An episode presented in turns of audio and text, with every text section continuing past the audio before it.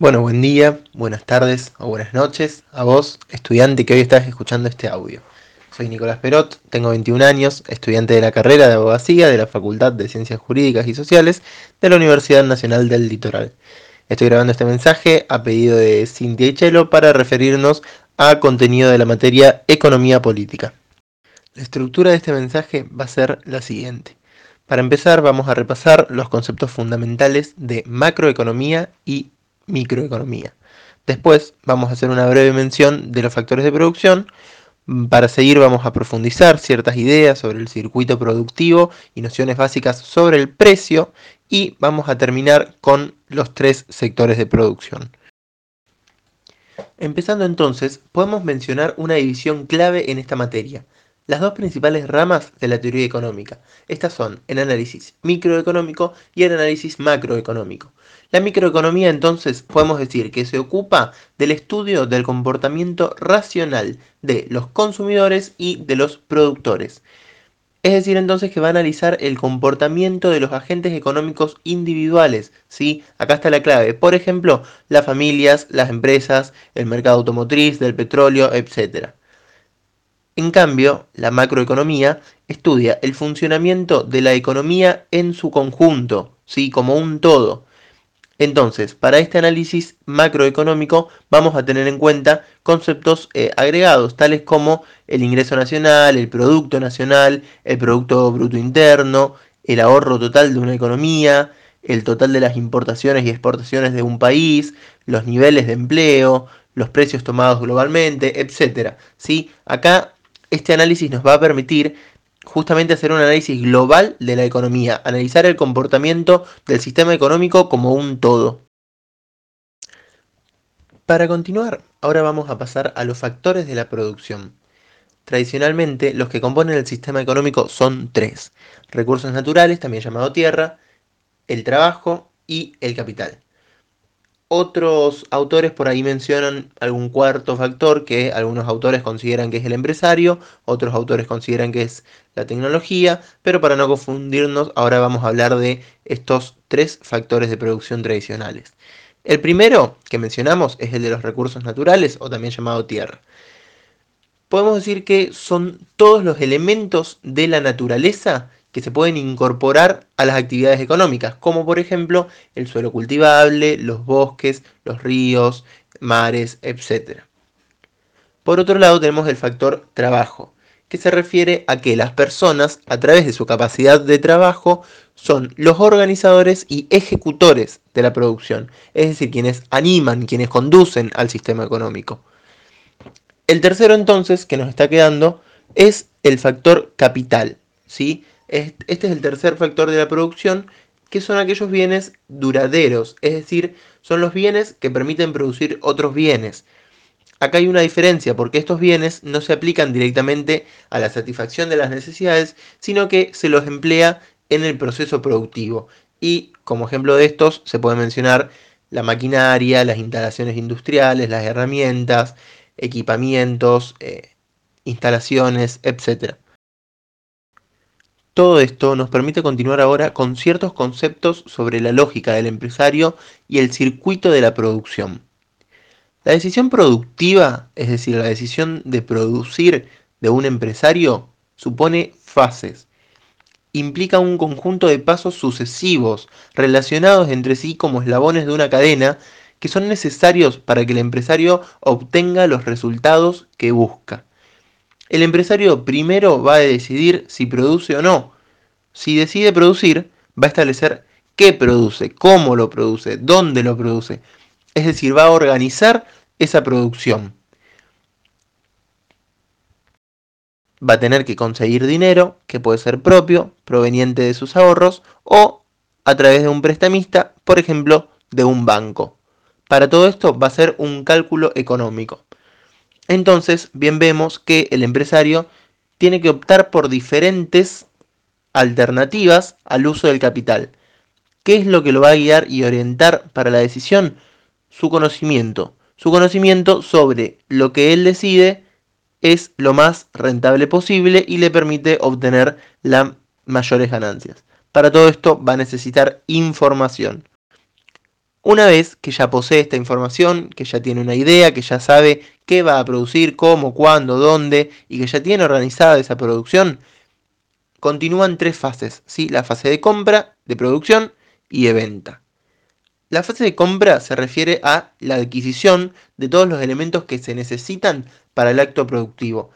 Va a adquirir entonces insumos, edificios, trabajo, va a utilizar cierta tecnología y acá muy importante que también debe tener en cuenta el medio jurídico, ¿sí? social e institucional.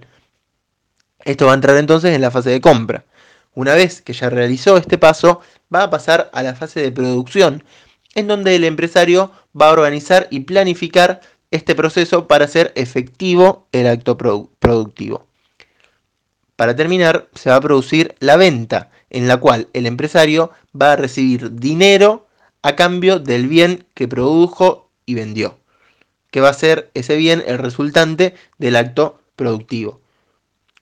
Tanto la compra como la venta entonces implican decisiones individuales y convalidaciones sociales, y a su vez tienen también eh, todas estas fases algunas características, por ejemplo, que son sucesivas, es decir, una sucede a la otra, que pueden ser simultáneas, producir y vender, y que son continuas, sí que exigen continuidad como garantía del éxito del empresario. Esta circularidad en donde una vez que el proceso inicia, se vuelve a dar inicio y esto continuamente se va sucediendo, en donde el empresario continuamente está produciendo, continuamente está comprando y continuamente está vendiendo para garantizar el éxito de su empresa y lo que hablábamos antes de obtener mayor rentabilidad y mayores ganancias.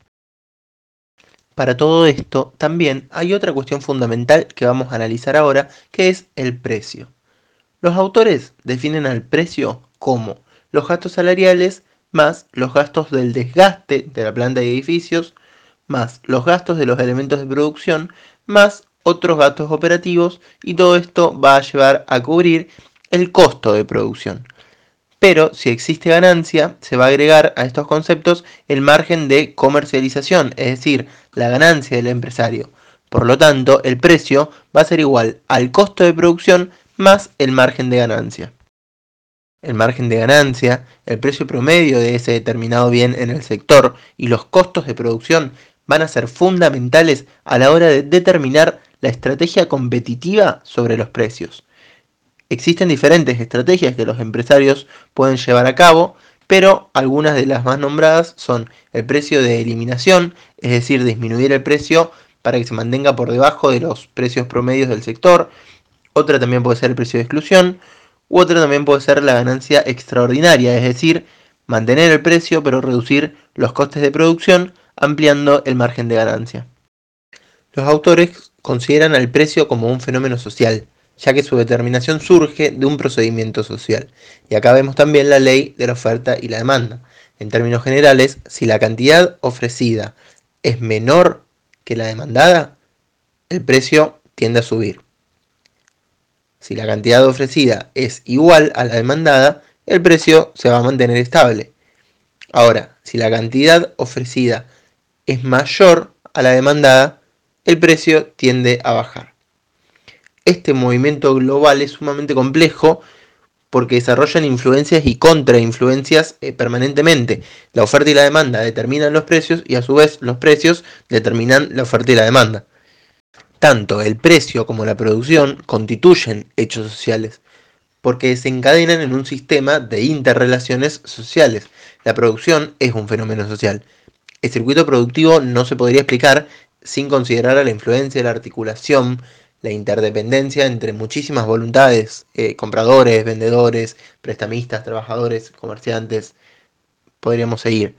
Entonces, al considerar la producción como un fenómeno social, también se establece una diferencia con el Homo economicus, ¿sí? que es este sujeto individual que se usaba por ahí antiguamente para explicar el comportamiento individual maximizador de las ganancias que supone la independencia del sujeto frente a circunstancias históricas, geográficas, temporales, sociales y que también procede a homogenizar ¿sí? al sujeto, al individuo económico. Entonces, en el contexto en el cual nosotros lo venimos hablando, el empresario va a cumplir un rol activo en donde eh, es creador, en donde tiene una función específica en la sociedad, creando la producción como un hecho colectivo y propio de, los, eh, de la interdependencia de diferentes sujetos. Habiendo visto todas estas ideas, y ya para ir terminando, vamos a hablar ahora de los sectores de la producción. Para un mejor análisis del sistema económico, se clasifican a las actividades económicas por sectores que se los conoce como sectores económicos. Los sectores económicos se dividen en tres grandes rubros, el sector primario, el sector secundario y el sector terciario. El sector primario está conformado por aquellas unidades productoras o empresas que realizan actividades relacionadas con los recursos naturales. Por ejemplo, actividades agropecuarias, de pesca, de extracción de minerales, de petróleo, entre otras. El sector secundario está conformado por aquellas empresas que realizan actividades de transformación de materias primas o insumos. También es llamado sector industrial porque reúne justamente a las actividades industriales a través de las cuales los bienes son transformados. Y acá como ejemplo podemos mencionar las fábricas de lácteos, la industria automotriz, eh, textiles, industrias de alimento, entre otras. Y por último está el sector terciario, conformado por aquellas empresas que realizan actividades que no generan un bien material, sino que precisamente prestan un servicio. Y acá, a modo de ejemplo, podemos mencionar el servicio de transporte, los fletes, los seguros, los servicios bancarios, entre otros. Bueno, con esto ya podríamos dar por finalizado este mensaje. Para terminar, quiero agradecerte a vos por haber escuchado este audio, a Michelo por la confianza y el espacio, generando más herramientas para cada estudiante, y desde ya quedo a disposición para cualquier duda, consulta o comunicación. No tengas duda en hablarme. Te mando un abrazo, espero que te haya servido y muchos éxitos en este y futuros exámenes.